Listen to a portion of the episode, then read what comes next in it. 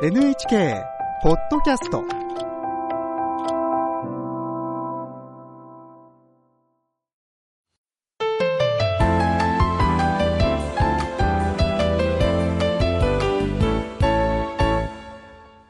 健康ライフテーマは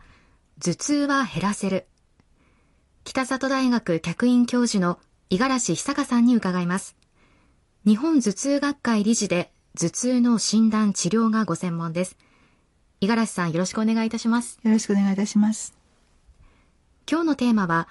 片頭痛を減らすために飲む薬です。前回痛み止めの薬を飲みすぎて頭痛がひどくなることがあると伺いました痛くなってから飲む市販の痛み止めとは違う薬があるということなんですか？はい。あの、慢性的に頭痛が起こる人の中でも、え特に片頭痛の人には、専門の処方薬ですとか予防薬が、え効果的です。で脳神経内科など、頭痛の専門医をぜひ受診していただきたいと思います。片頭痛とはどういう頭痛なんでしょうか？はい。あの、頭痛の前にですね、キラキラした光が見えたりする前兆というものを、あの、ある方がいらっしゃるんですね。で、その方は、まあ、前兆のある片頭痛というふうに診断されるんですけども、または、あの、次のチェックに当てはまる頭痛が過去に5回以上起きたことがある人は、片頭痛だというふうに診断します。それでは教えていただきましょうあの、まず頭痛の特徴としまして4項目あります。頭の片側から頭痛が始まることが多い。頭の片側から頭痛が始まることが多いズキンズキンと脈を打つような痛み。ズキンズキンと脈を打つような痛み生活に支障をきたすほどの、えー辛い痛み。生活に支障をきたすほどの辛い痛み体を動かすと痛みが悪化する。体を動かすと痛みが悪化するはい。この、あの、4項目のうちの2つ以上が当てはまれば、あの、まあ、片頭痛の特徴があるかなということになります。さらにですね、頭痛の発作中に、あの、伴う症状が2項目あります。吐き気がしたり、吐いたりする。吐き気がしたり吐いたりする光と音に敏感になる。光と音に敏感になるはい。このうちの一つ以上が当てはまれば、えー前兆の片頭痛というふうに診断されます。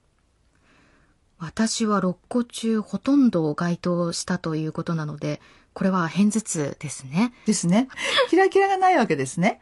キラキラもたまに見えることがありますそうしましたら、あの、福島さんは前兆のある片頭痛とはい、前兆のない片頭痛と二つ両方あることになりますね。今日分かりました。ありがとうございます、でこうした症状があって困っていたら我慢せずに医療機関を受診した方がいいということなんですね。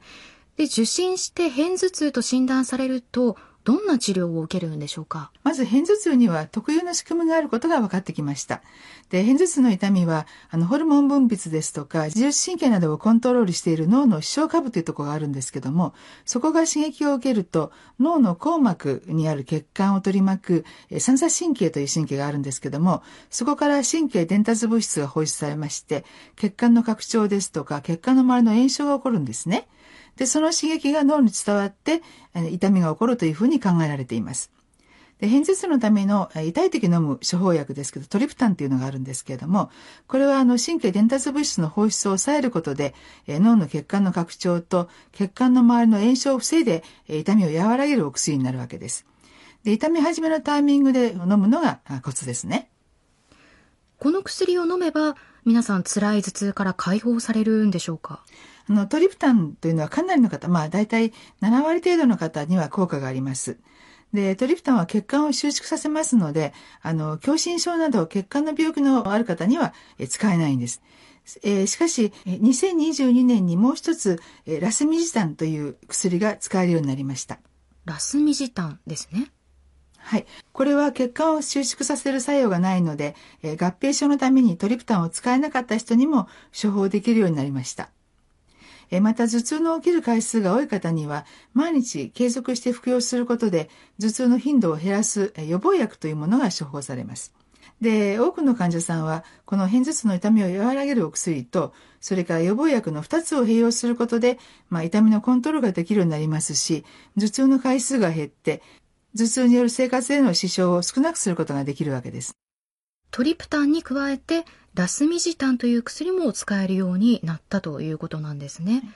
で、それから、片頭痛の予防をする薬があるんですか？はい。あの、片頭痛の予防薬っていうのは何種類かあるんです。で、その中には、えー、心臓の病気ですとか、転換、うつ病などのお薬が、あの、片頭痛の予防薬として、えー、世界中で広く使用されているんです。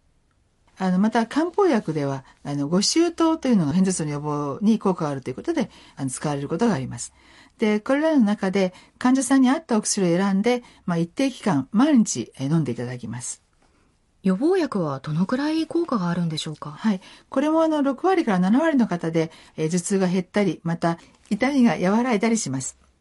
一つのお薬で効果が感じられなかった場合でも、あの、他のお薬に切り替えることで効果が上がる人もいらっしゃいますし、中にはあの、お薬をあの、2種類とか併用する方もいらっしゃいます。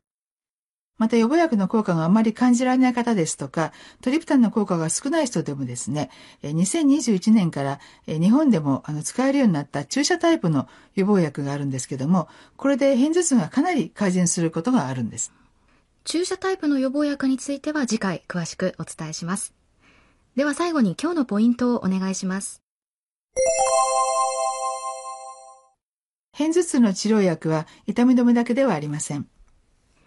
今日は、片頭痛を減らすために飲む薬というテーマで、北里大学客員教授、富士通クリニック頭痛外来の五十嵐久香さんにお話を伺いました。五十嵐さんありがとうございました。ありがとうございました。次回は、辛い片頭痛を注射で予防です。